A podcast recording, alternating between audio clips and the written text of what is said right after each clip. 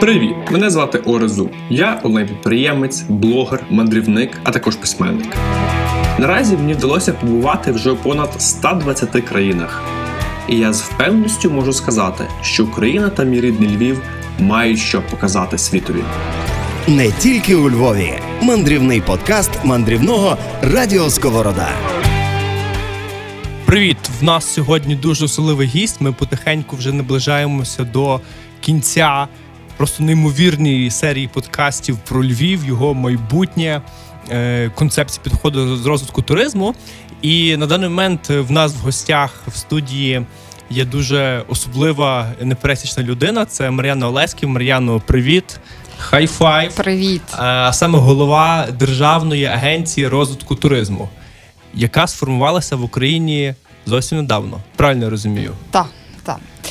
Від, від березня. А, ну, від березня я очолюю. то Я перемогла в конкурсі, була призначена 6 березня. А саме агентство було створене в кінці минулого року. Положення про нього. Ну але відповідно це ж державна служба. Тут швидко нічого не відбувається. Однозначно. В двох словах для слухачів, е, чим займається ваше агентство? Ваша агенція? Ну, фактично метою є розвиток в'їзного та внутрішнього туризму в Україні, а також е, регулювання туристичного ринку. Так, тобто, те, що стосується ліцензування туристичних операторів, категоризації готелів, це ми.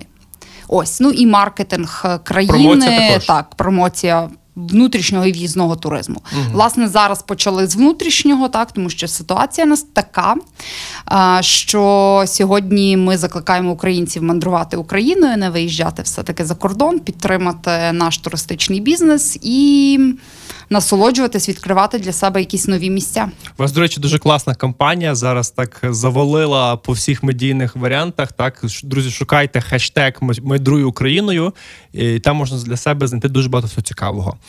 Е, Ти сказала, що е, в державному секторі, в принципі, і в діяльності вашого агентства, зокрема, справи розвиваються дуже повільно. Я от перед нашою зустрічю подивився пару інтерв'ю, якусь інформацію почитав, е, і ти неодноразово згадувала, що станом на відкриття е, органу влади не виділили бюджету. Гроші Так. вже прийшли, чи ще Ні, ще немає, ще зарплати місяці. не отримала поки що. Так. За три місяці в тебе не було зарплати, Ні, і фактично ні, ні. ці дії, які ви робите, це є е, без бюджету. Та, та, це все без бюджету. А як ви це робите? Я думаю, це тобто, щось робите, так воно видно, рухи відбуваються. І це, мабуть, хороший приклад ну, для якихось е, інших менших структур показати, що можна робити щось із невеличким бюджетом або з його відсутності. Я цю справу знаю добре, тому що сам підприємець і знаєш, люди, які в приватному бізнесі, це ті суб'єкти, які з нічого роблять щось, так створюють цінність, робочі місця, е, допомагають реально вирішувати потреби е, людям. Так, от але е, до мене, скажімо, недавно зверталися. Чиновники чи люди, які зав'язані є в туризмі в публічному секторі Прикарпатського регіону, і кажуть, там давай ми якийсь організуємо прес-тур, і там ми тоді приїдемо, покажемо, як тут все воно є. Е, от. Е, Але в нас немає бюджету. Я кажу: ну окей, мені це буде дуже важко зробити. Але я вам скажу так: у вас є гори, так, у вас є вже якась базова інфраструктура, ви хочете прокласти там велодоріжку чи велосипедний маршрут, беріть лопати. 20 людей, заганяйте трактор з цього підприємства. За два тижні ви прокладете цю свою велодоріжку, і до вас приїдуть. Ну, зробите якісь там смислові посили. Я це безкоштовно зможу пропіарити в своїх ресурсах. І до вас зі Львова приїдуть хлопці з велосипедами по 2000 доларів і будуть на цьому їздити, лишати гроші з вашій, ваших селах, ваших кафешках. Так? Але я зауважив, що ми були на різній хвилі. Так? Тобто люди е, з публічного сектору вони не розуміли. Так? Вони кажуть, ну але якби це дуже класні ідеї, але ми зараз чекаємо. Коли е, проведеться конкурс, так виділиться грант, і в 2022 чи 2023 році ми очікуємо тих коштів, і тоді ми цю володоріжку збудуємо. От і, і тоді ми написали питання, що ну як тоді в такому випадку розвивати таку справу. Ясно, що є певна ініціатива, мабуть, з приватного бізнесу, який в тому першу чергу зацікавлений, але все ж таки флагманом такої діяльності має бути от чи ваше, е, чи ваша державна агенція, чи якийсь туристичний департамент е, того прикарпатського регіону. Як ти рекомендуєш діяти в таких випадках? Можливо, це питання просто людей, так відсутності ініціативи. Ну, люди це все. Та? Тобто люди це стовідсотково е, визначають те, що відбувається, і в туризм це не виняток. Та? Там, де є класні ініціативні люди, і ми бачимо це на прикладі таких міст, як е, Дрогобич, Тернопіль, в яких Ну, я впевнена, що в Дрогобичі, коли люди почали займатися туризмом, особливого фінансування не було. Так, воно з'явилось згодом. Я працювала також недовгий час е, в Одесі, е, там очолювала відділ туризму, і ми протягом півроку вибивали фінансування для туризму в Одесі. Там місто, яке е, є одним з топ трьох міст в Україні саме по кількості туристів. Але ініціатива точно має йти. Ну важко сказати від кого це завжди по-різному або від бізнесу місцевого, або від когось, хто попадає в владу, або або взагалі просто очолює а, туризм. Так і якщо є ідея, під неї завжди знаходиться фінансування. Мені десь так здається. Так, тобто, в принципі, безкоштовно нічого не відбувається. Навіть те, що ми робимо зараз, це є час і ресурси різних людей.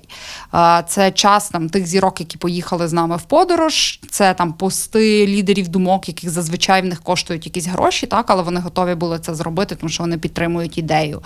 Це зараз для зйомки роликів. Нас підтримують компанії, які продакшн, так студії, наприклад, ну це Patriot Rental, який нам безкоштовно дає дорогущу техніку в, в просто так, та, для використання своїх техніків.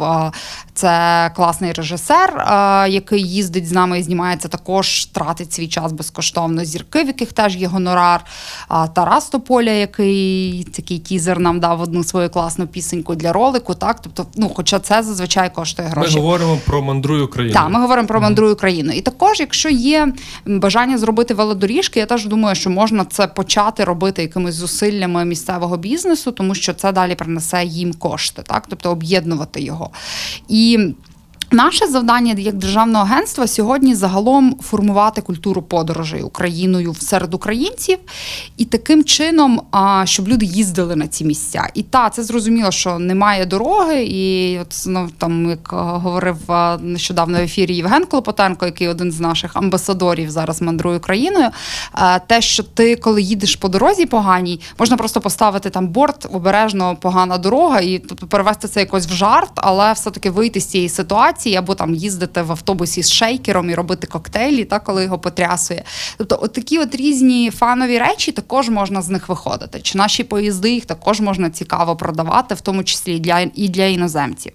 Але якщо ми люди почнуть подорожувати, вони будуть звертати увагу на сервіс, вони будуть звертати увагу навіть в готелях регіональних, бо бо я досить часто їжджу, я я зупиняюсь ну завжди є дуже великі недоліки сервісу. Тим більше, ну я, наприклад, провела багато часу в Штатах, та і там, ну як на мене, там бездоганний сервіс. Та тобто це для мене еталон по сервісу. І звісно, кожного разу ти натикаєшся на на, на, на щось не так, на на там сніданок, який тобі не не встигли зробити і нічого не придумали, щоб там виправити свою е, помилку. Але я завжди там залишаю відгуки, е, намагаюсь сказати на місці, що друзі, це треба робити так. Та якщо всі будуть це робити, мені здається, з часом люди будуть вчитись. Але наше наше завдання, ще крім крім самої промоції, подальшому буде навчання цих регіонів в тому, щоб на ну, в нас є децентралізація, і насправді на місцях люди багато вирішують. Тобто, фактично, більшість роботи роблять саме місцеві органи влади на найнижчому рівні, на рівні ОТГ, рівні міста, і від них дуже багато залежить, але їх потрібно вчити.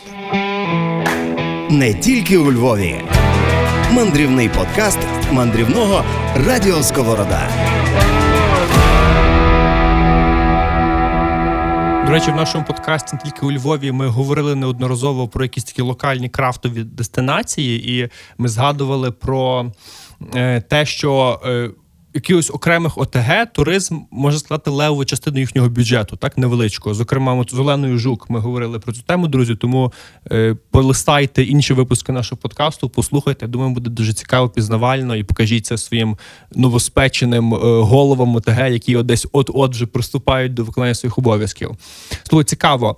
Ну але якщо говорити про шейкер, про дороги, про поїзди, ну. Е, фан фаном, так, але оскільки ти вже багато подорожувала по світу, ти розумієш, що це не є сталий розвиток туризму. Так, тобто, е, наскільки я розумію, наскільки прописано е, в статуті вашому чи обов'язках вашої агенції, тобто ви своєрідними е, policy makers, так, от і тут постає питання: ну наскільки там чи горизонтальною, чи вертикальною буде ось ця вся ланка комунікацій, наскільки воно буде пронизуватися всередину е, регіонів і окремих організацій. Я просто подам приклад.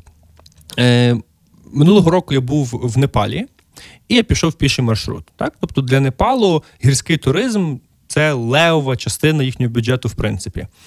І е, по дорозі, коли ти йдеш, там так маршрути всі по горах прокладені, що ти, в принципі, можеш без гіду виходити на 3-4 тисячі метрів. Ти можеш, ти завжди в кожних там 10-15 кілометрів знаходиться якийсь гестхаус, де ти можеш переночувати. І у тих всіх гестхаусах е, реально мені відчувалося, що там є конкретний стандарт. Тобто дуже подібні між собою меню, дуже подібні між собою ціни. Е, Типу туалетик, як застелені подушечки, так тобто я, е, як людина, яка в принципі багато у світі вже де побувала, там 122 країни на даний момент, я от цим озброєним оком побачив, що це однозначно якась полиці їхня. Та я не питався. Ясно, що там в кожного на дверях там висить ліцензія е, з печаткою, так, з фотографією. Е, ну і це доволі класно було організовано в такій, ну е, одній з найбідніших країн Азії, Непал. Так, от якщо ми говоримо про Азію, то мабуть Афганістан бідніший. Ну і все. Е, Бангладеш, можливо, так, але це різні масштаби держав. Камбоджа, Лаос, вони однозначно багатші за Непал, то що я бачу з досвіду. От і ну мені це здавалося таким класним прикладом. От наскільки ви готові далеко йти з розвитком своїх полісів в даному напрямку? Власне, теж дуже хочеться цього, тому що сьогодні ми бачимо, от ми зараз чим займаємося крім того, що та ми в мене фактично тільки два тижні, як є 10 вже людей в штаті. А, І ми зараз починаємо працювати більш так ґрунтовно, не лише над мандрою країною, та який такий був як як перший проект, з яким ми ми вийшли, просто щоб не втратити цей сезон. Ми сьогодні активно працюємо з регіонами і зараз вже збираємо від них дуже багато інформації, яка стосується, як вони бачать в себе розвиток туризму.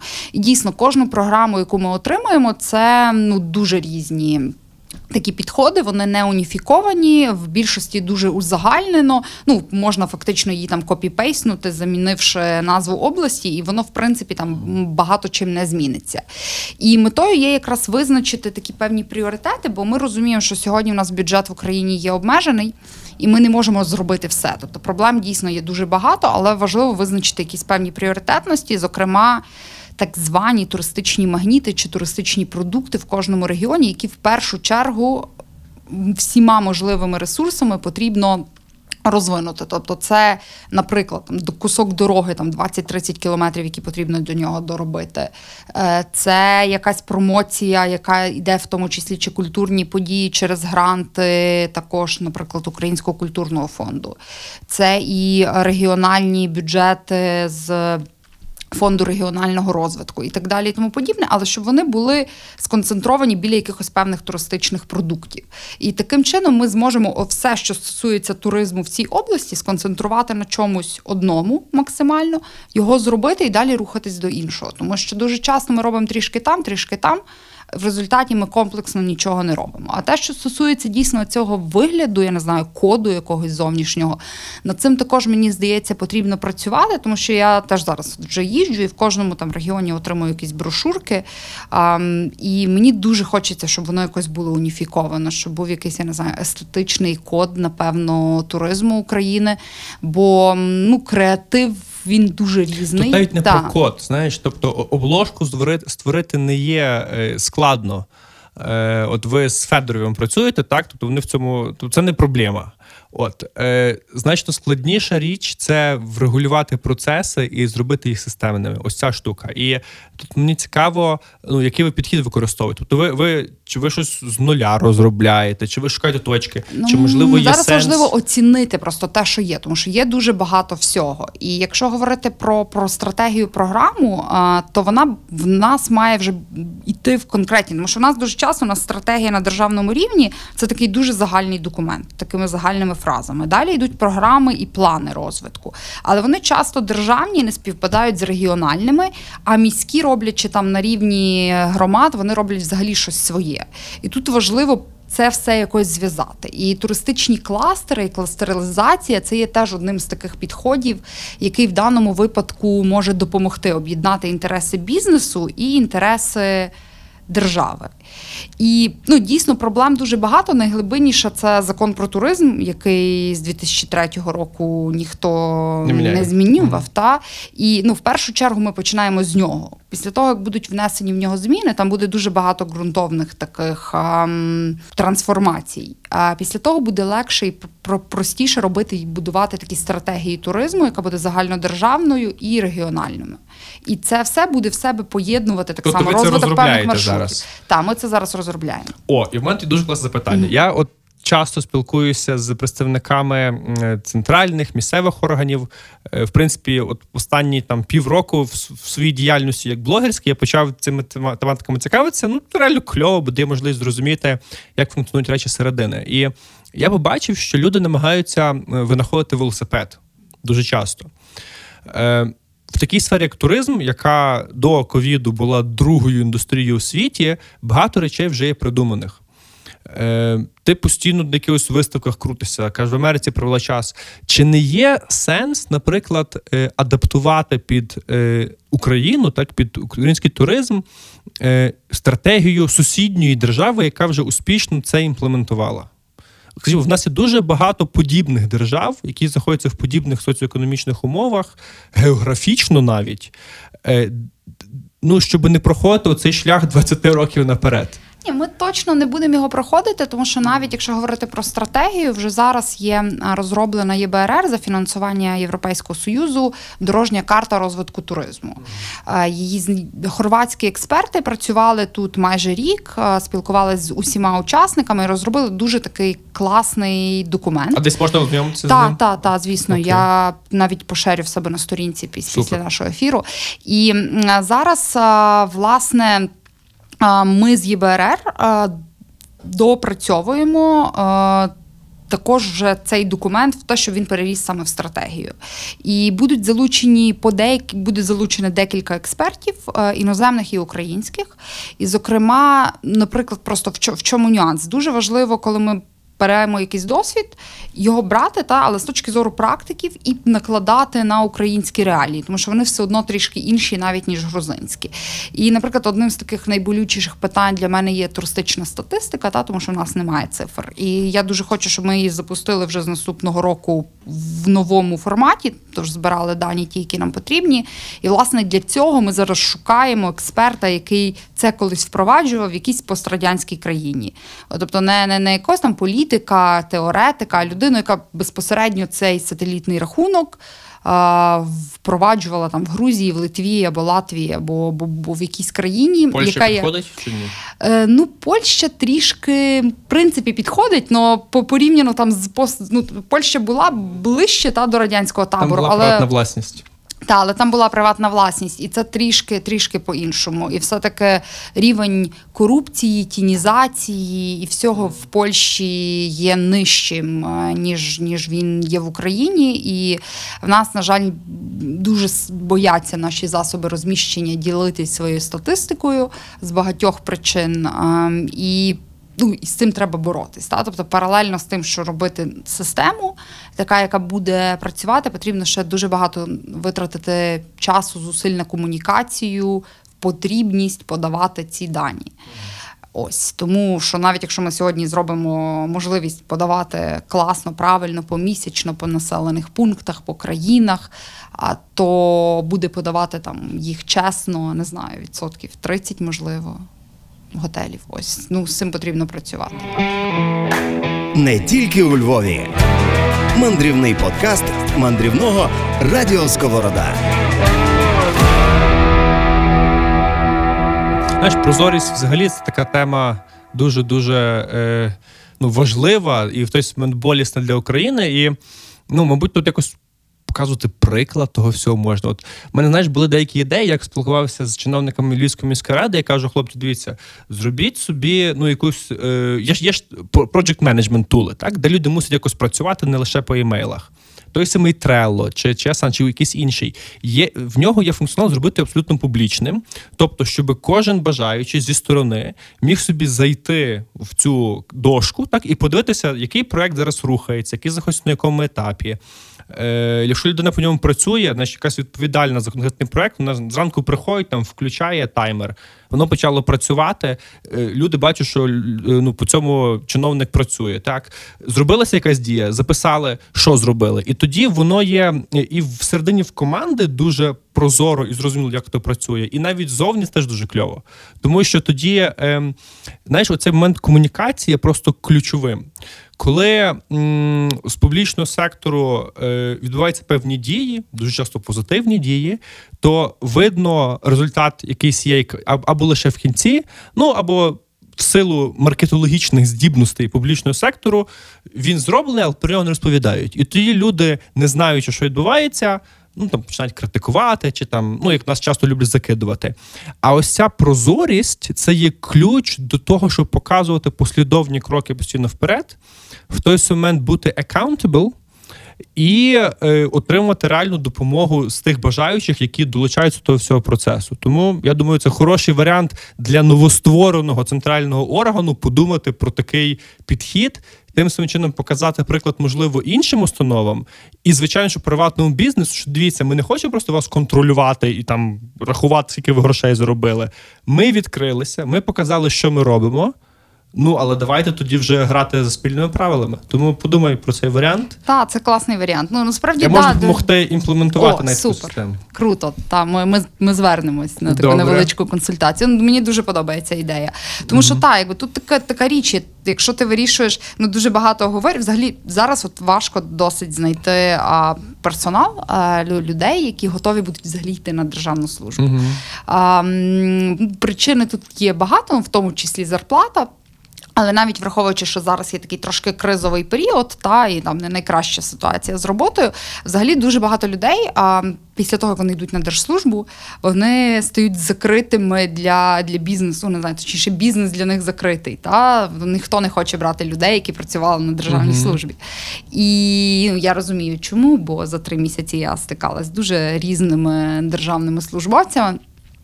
Але ну не всі такі, і потрібно щось міняти. І отут якраз момент трошки іншого підходу.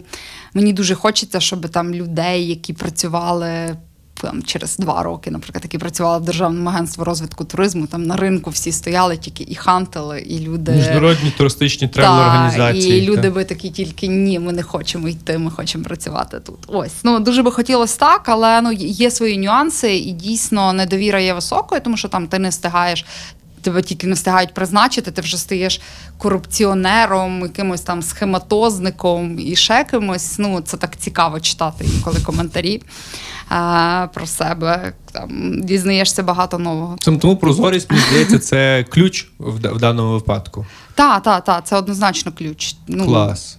Тому Я- як якби я дякую за ідею. Будь ласка, Е, як ти бачиш, от е, е, ти львів'янка сам, правильно Так, розумію? так, так. Е, От вашій зараз загальній схемі от цих магнітів притягання, як ти бачиш Львів? Чому я саме запитую? Тому що в нас подкаст не тільки у Ну, Львові. так, ми так, про Львів говоримо. Такий був. Я навіть не скажу екскурс, це вже лева частина нашого подкасту. Так він дуже кльовий, мені дуже подобається і сподіваюся, дає багато відповідей нашим слухачам. Ну але тепер про Львів. Тобто, які, які притягання тут? Тут вже є кластери. Так, У так. Львові гарно розвинута туристична інфраструктура. Так, в принципі, чесно, порівнюючи. об'єктивно, в Україні для іноземного туриста готовими є. Туристичними продуктами є тільки наступне, на мою там особисту думку, але не тільки на мою, і в тому числі багатьох туроператорів. Як і видно в їх продажах, це є Львів, Київ, Одеса, Чорнобиль, ну і частково Карпати. Але Карпати як частина Львова, так? Тобто це Львів плюс виїзд куди-небудь в гори. А, тому точно ці регіони повинні мають бути саме ті туристичні продукти основою для промоції країни назовні. Тому що м, поки що в більшість регіонів, на жаль, ми не готові приймати іноземного туриста. Це який adventure tourism. Так, тобто такий adventure tourism там чи, чи поїздка з не знаю з туроператором, який вивозить і дає якісь такі дуже customized, та такі, я не знаю, як це Tailor-made. та, е, На машині двоє сіли, поїхали. так, чи, чи поїхали, Та. чи з друзями, так, але от так, наприклад, індивідуального туриста, який звик мандрувати, не знаю, з Західною Європою, він не поїде, тому що йому буде занадто складно. Це мова, це сервіс, це меню англійською. Ну, тобто дуже багато таких моментів. Є окремі локації, які розвиваються, але ну там, наприклад, Кам'янець-Подільський зараз додає. англі, англомовних вказівників. Є ті тур, там Софіївка, так, точніше, Умань, як е, місце паломництва Паломництва. хасидів. То є такі дуже-дуже м, специф... для спеціальної так, Крим був раніше. Крим був раніше частково і то. То це були там Казантип, Поляки. наприклад. Поляків Ну, і поляки, та, і Казантип як, як місце фестивалю, і події. Тобто, в даному випадку ми говоримо про знаю, три міста: Київ, Львів, Одеса, та, і Чорнобиль біля Києва, там гори біля Львова, і події, які можуть бути в принципі зроблені там, де є е, нормальна логістика, і під які ми також можемо привозити іноземних туристів. Але якщо ми паралельно з тим розвиваємо саме іншу територію України, так тобто для українських, для внутрішнього туризму згодом. Туди зможе поїхати іноземець. І тому Львів, ну я добре пам'ятаю, у 2006 році я поїхала зі Львова і ну, поїхала до Києва. І приїжджаючи там через кожні декілька місяців, я завжди дивувалася, що ну наскільки Львів змінювався. Так? Кожного разу було щось нове. І ну, коли я виїжджала, я тільки закінчила вуз. То мені здавалося, що Львів взагалі нудне місто, і тут нема що робити, і немає жодних перспектив для, для розвитку і росту. І наскільки сильно туризм, в тому числі, а, ну, загалом підхід міста до стратегічного планування, стратегія розвитку міста, коли тоді були визначені так, туризм та ІТ, як дві основні галузі, змінив Львів. Ну, для мене це, це я, я дуже це сильно спостерігала, приїжджаючи там місто раз в декілька місяців. Ось тому Львів має величезні перспективи в розвитку туризму. І єдине, що дуже важливо, це підходити до цього так з розумом. А, як на мене, слоган Львів відкритий для світу потрібно змінювати. Тому що ця відкритість вона є класною, але тим, що Львів був відкритий до всіх, відповідно до нас приїхав всі. Угу. А зараз Львів повинен вже визначати, кого він хоче бачити. Так? І для того, щоб зрозуміти, кого Львів хоче бачити, а протягом останніх декількох років е, місто говорить про культурний туризм, так, про Конференц, конгрес. конгрес, конференц-туризм. А, відповідно, треба зрозуміти, яка дуже, дуже чітко таргетована аудиторія, кого місто хоче бачити, на неї спрямувати всю комунікацію, всі меседжі. І змінити слоган, Угу, то це, угу. це важливо. Тому що а, їх там пробували, наскільки я знаю, декілька разів змінювати. Там по-різному було Last Europe's Hidden Gem, It's My Lviv і так далі. Але воно таке дуже теж загальне. Від- Львів відкритий для світу, тоді вистрілило, але це було вже 14 Ти років думаєш, тому. що вистрілює слоган? Ні, не слоган, тобто це в комплексі. Але я маю на увазі, що тоді був такий посил, і він був саме такий. Львів ну, дуже багато саме часу, ресурсу, промоції витратив на внутрішній туризм, до речі, і там реклама в кінотеатрах, е, дні міста в різних містах і так далі. Тобто, Ну, місто говорило Був про те, що. Приїжджайте, в нас класно, приїжджайте. Та? В принципі, він давав такий посил у всесвіт. Та? Він десь пішов, відгукнувся, люди почали їхати. А Львів досі залишається такою активно ну, популярною дестинацією в Україні.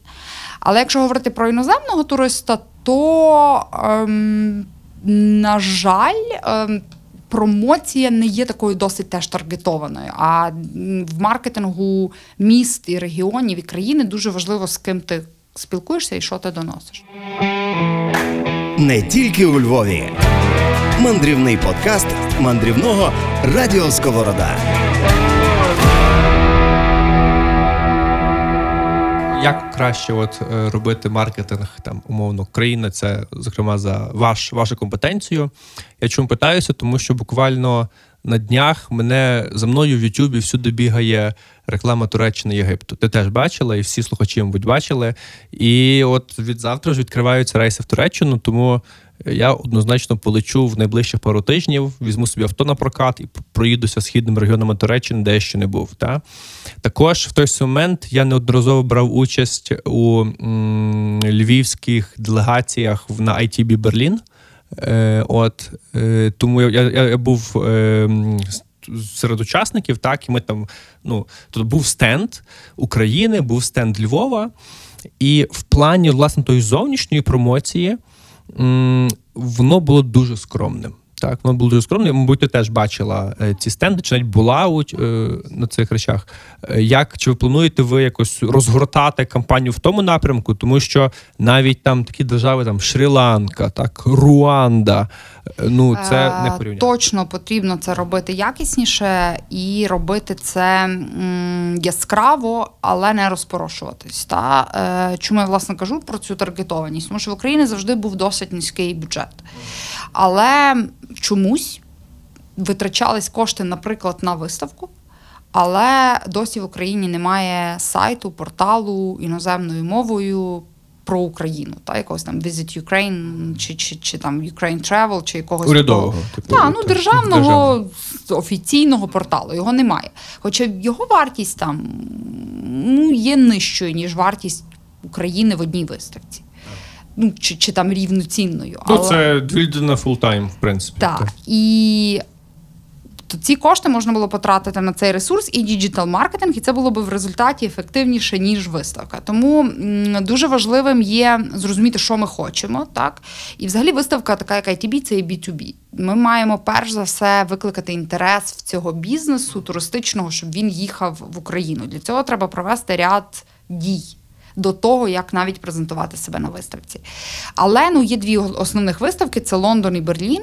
На мою думку, Україна має в них брати участь, як тільки вони відновляться, і брати участь там яскраво. Є інші другорядні, в яких можна, на мою думку, знову ж таки, при обмеженому бюджеті не брати участь, але цей бюджет перерозподілити.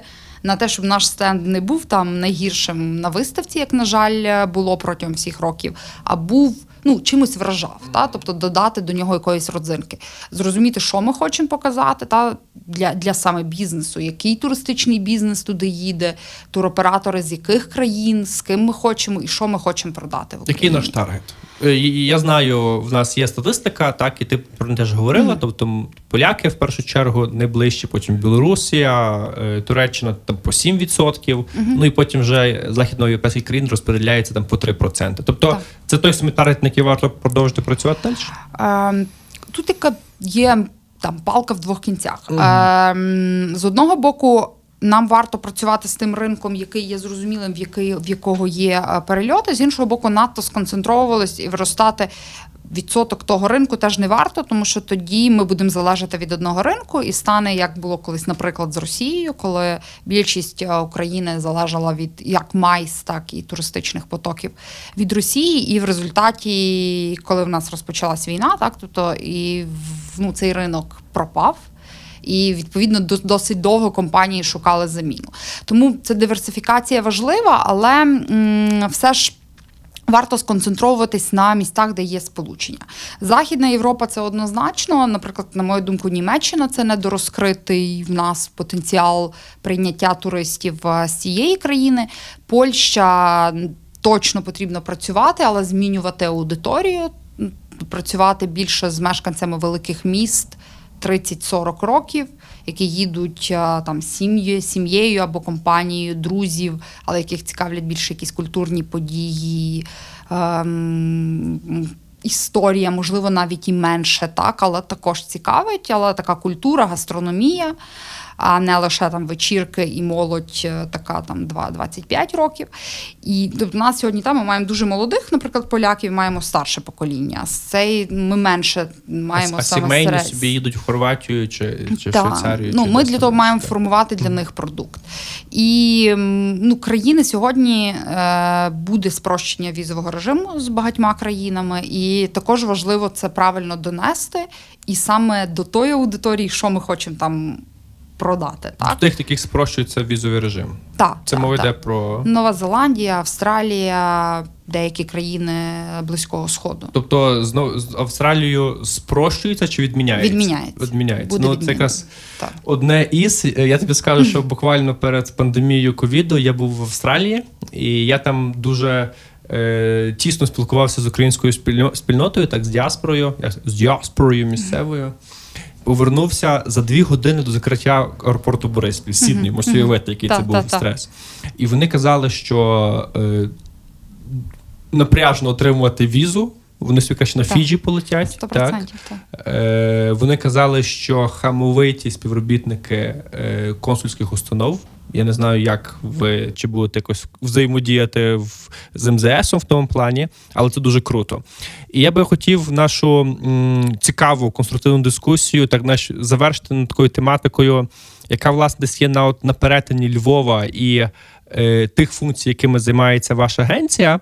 Я тобі скинував е, лінк е, на публікацію мою на блозі е, перед нашою зустрічю. Тобі вдалося почитати чи Я переглянула в чуть-чуть? деталях. Ну, якщо чуть-чуть, коротко, то е, в 70-х роках в медичному університеті і серед тисяч різних іноземних студентів навчався один пан Судану. Так тоді це була країна з радянського табору.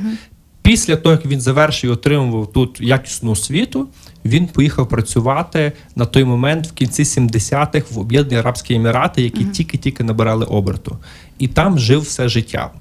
Збудував сім'ю, народив сина, його син народив сина. Коротше кажучи, він став дідусем, йому вже 70 років. Це є поважна, солідна, заможня людина, лікар в Абу-Дабі, в столиці Об'єднаних Арабських Еміратів. Та?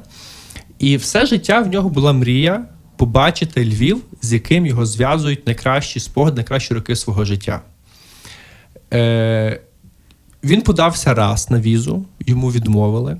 Потім якимось чином через онлайн, тому що в мене я ще на початках своєї блогерської діяльності я написав сайт ukrainetravelsecrets.com, в якому розповідав про подорожі України англійською мовою.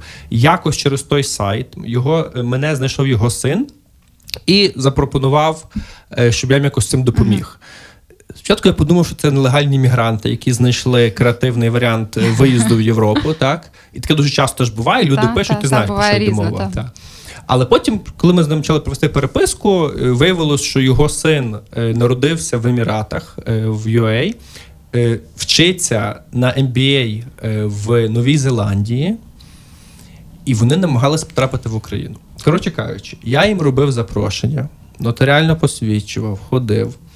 Все по процедурі. В нас є закон так про те, як люди можуть мусять отримати візу. Відсилав ді- DHL е, в посольство, одному в Окленд, іншому в UA. Далі цей з Окленду їхав в Сідней, летів, щоб там в Україні зробити посольство. Тобто це процедура вже на пару місяців. Ну, так? так. І е, батько віддали сину ні. Причому той син приїхав, прилетів своєю дружиною, яка працює стоматологом і з дітьми. Я йому показав Львів. Він був в захваті, так і він, знаєш, це було як з фільму, коли він е, Тобто батько віддали, синові не дали. не дали, навпаки? батькові не дали. Не дали таке. Сину з дружиною дали. Дали. Е, я їх в аеропорту нашому затримали. Е, я ходив е, за зону безпеки, пояснювати, хто вони такі, там роз, 150 підписів ставити, Ну, щоб їх випустили. Далі це було як в фільмі. Ми з ним ходили, де його батько жив, гуртожитки. Тобто це як, як в якомусь фільмі, такому ностальгічному, Ну, західному. Ну і ми вирішили, що на наступний рік ми його батька мусимо сюди привезти. Він в нього на візиці пише, що він знає українську мову, що він надає такі-то послуги. Ну там капець, дипломи всі має. Я знову зробив запрошення. Їм відмовили в Об'єднаних Арабських Еміратах. Причому я говорив з послом чи з представником посла. Далі часу вже не було, а вони це поєднували з поїздкою в Євро, з Європи. Так? І ем, варто зазначити, що, що у них паспорти громадянів Судану, так, а не UA. Ну, От. При тому, що він навіть в другому поколінні що там народився син, там таке в них полисі просто є. Вони подорожували Польщею, е, Угорщиною. Тобто Прага, все, все побачили. Вони отримали шенгенську візу. Ми пробували зробити візу в Відні. Його відмовили. Е, хлопець думав, що він просто прилетить в Польщу, доїде, поставить машину на прокат в перемишлі, тут перейде кордон. Ясно, що це не та історія. Е, далі була ще одна спроба. Вони летіли через Стамбул. Я контактував з посольством в Стамбулі. Попередній е, твій колега е, Іван Ліптуга. Е, Він е, теж в туризмі працював в державній Так, так, раніше. Контактував мене з послом. Ми вийшли на зв'язок. Посол сказав так. Вони прийшли туди, їх не пустили навіть. Я переписувався далі з турецькою з із UA частиною. Е, єдиний варіант для того, щоб їх можна було прийняти в екстреній формі, бо часу вже не було, полягав в тому, щоб е, було там три умови, або людина там проживає ні, навіть не проживає. Значить, одна із умов була, яку я міг виконати, і вона полягала в тому, що має бути запрошення центрального тури- е, е, органу влади. Значить, я сконтактувався з Наталією Табакою з Львівської е, з туристичного відділу Львівської обласної ради. Ми зробили запрошення, ми надіслали туди в посольство, і воно все не спрацювало. Тобто для мене був це проект на півроку. Ти можеш собі уявити, і це просто було вже, е, знаєш, ну, е, справа принципу Ну, так. на, на той момент. І люди, вони просто вже після тих от енних спроб, його десь, мабуть, разів чотири відшивали. Так? Давай. Він просто вже розчарувався. І е, ну, ми з сином якось ще спробуємо після ковіду знов це, е, Давайте спробуємо. Я дізнаюсь. Ну просто дійсно цікаво. Тобто, Надішліть е, мені його я дані. надішлю. Я, я обов'язково з МЗСом проговорю, в чому причина, чому в четвер. До- До мене Ну. дзвонили з СБУ з'ясовувати, хто він. І в тій статті все є. Так Добре, воно не було певного розширення. Я думаю, це дуже важливий і символічний варіант, тому що його син він навіть не показував, що роздивись. В них, в тих дідусів, там є багатотисячний клуб Львів Лаверс. Тому що на багатьох етапах е, от Радянського Союзу люди. Порозсмоктувались по цілому світу, так і зараз вони ностальгують, і вони переписуються, фотографії між собою скидують. Я, я спробую з'ясувати. Я просто ну я думаю, що якщо може там якась причина зв'язана з якимись а, історіями з КГДБ і так далі. Ну, вповні може бути, тому що в ті часи, якщо навчались студенти, ну просто чу, чому там в енний раз а, відміна? Ну, Можливо, так. вони навчаючись там, їх там також могли, могли бути якісь такі історії. Не зрозуміло, так? Але до чого я веду? До того, що можливо, теж, якби коли ви формуєте полісі, і ви вже відміняєте, ну ви робите запит на відмінну віз Австралію, то чи не є, на вашу думку, таким логічним варіантом, коли людина отримує, яка отримала ві, шенген візу, може визнаватися для безвізового візиту в Україну? Це є дуже логічний варіант. Він практикується багато де в світі. Ми це пропонуємо та для Так. багатьох країн, але там, власне, не для всіх країн, і саме як в ту в складі туристичної групи, але як спрощено. Ну, для прикладу, ми таку пропозицію даємо по Індії, тому що Індія Тобто, все якщо таки вони є мають шенгенську візу, так, щоб в них були там. П- В складі туристичної групи при реєстрації туристичним оператором були такі, як групові, груповий безвіз туристичний, та назвемо це так. Ну, це вже складніше. То і дивіться, е, е, індійці вони складають леву частину туристів зараз в Західній Європі. Так, це є дуже багато заможних людей, так само, як і з Китаю. Але так само це країна в зоні міграційних ризиків. Я розумію. Але тепер увага: якщо в людини, в індійці, є шенгенська віза. Ти думаєш, він зацікавлений в Україні лишатися нелегальним мігрантом? Абсолютно ні. Так, це навпаки, це люди, які використовують Україну як Ну, плацдарм для потрапляння в Європу. Тому я дуже рекомендую розглянути оцей варіант, тому що Шенгенська зона це є одна із найдосконаліших безпечних структур у світі. Так, і якщо людина вже пройшла фейс-контроль там.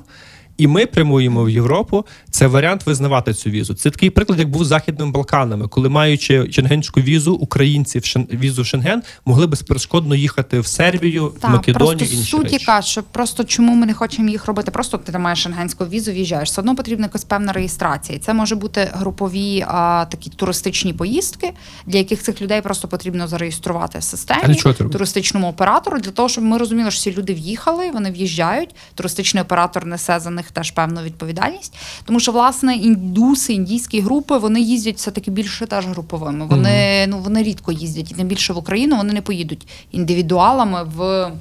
Ну, в своїй більшості не поїдуть. Дивися, про який варіант говорю. Людина прилітає в Будапешт, їде в Прагу, Так. звідти в Варшаву і хоче вернутися в Будапешт через Львів. Та я розумію. Тобто, ми от тут ми програємо дуже сильно. Я погоджуюсь. Ми почнемо, стартанемо з цих таких Мгм. туристичних е, поїздок. Індію ми пропонуємо, будемо говорити з МЗС. Вони мають зважувати всі міграційні ризики. По Китаю це оцей такий безвіз туристичний. Дуже можливий. Ну, плюс тут є ще теж, ну тобто, крім того, що ми вважаємо і туристичні аспекти, є ще політичні, економічні, а, дипломатичні моменти, які власне зважує наше Міністерство закордонних справ в прийнятті рішень про повний безвіз або, або з метою туристичної поїздки і так далі. Але ми над цим працюємо. Я думаю, що цього року, наступного цього і наступного року буде багато гарних новин. Ну я дуже на це сподіваюсь, тому що от. Це, це є один тих варіантів, який насправді е, покаже, наскільки ми відкриті до світу. Так, і це нам зараз мені здається, дуже важливо, тому що Україна, е, як ну знаючи з досвіду подорожей, так Україна насправді є складною країною. Так, це є певна тера інкогніта для більшості людей, і е, подорожувати Кенією чи Камбоджею простіше ніж Україна на даний момент, якщо подивитися об'єктивно. Так, так, так. Ось і ну нам треба змінитися в цьому напрямку. Я дуже сподіваюся, що у вас це все вийде. Також я готовий підтримувати всіляко, бо це мені дуже близька тема, тому не соромтеся звертатися. І бажаю успіху вашій е, вашому новоствореному е, вашій новоствореній агенції тобі особисто. Дякую дуже. Будемо співпрацювати. Па-па. Па-па. Привіт! Мене звати Орезу. Я онлайн-підприємець, блогер, мандрівник, а також письменник. Наразі мені вдалося побувати вже у понад 120 країнах. І я з впевненістю можу сказати, що Україна та мій рідний Львів мають що показати світові. Не тільки у Львові. Мандрівний подкаст мандрівного Радіо Сковорода.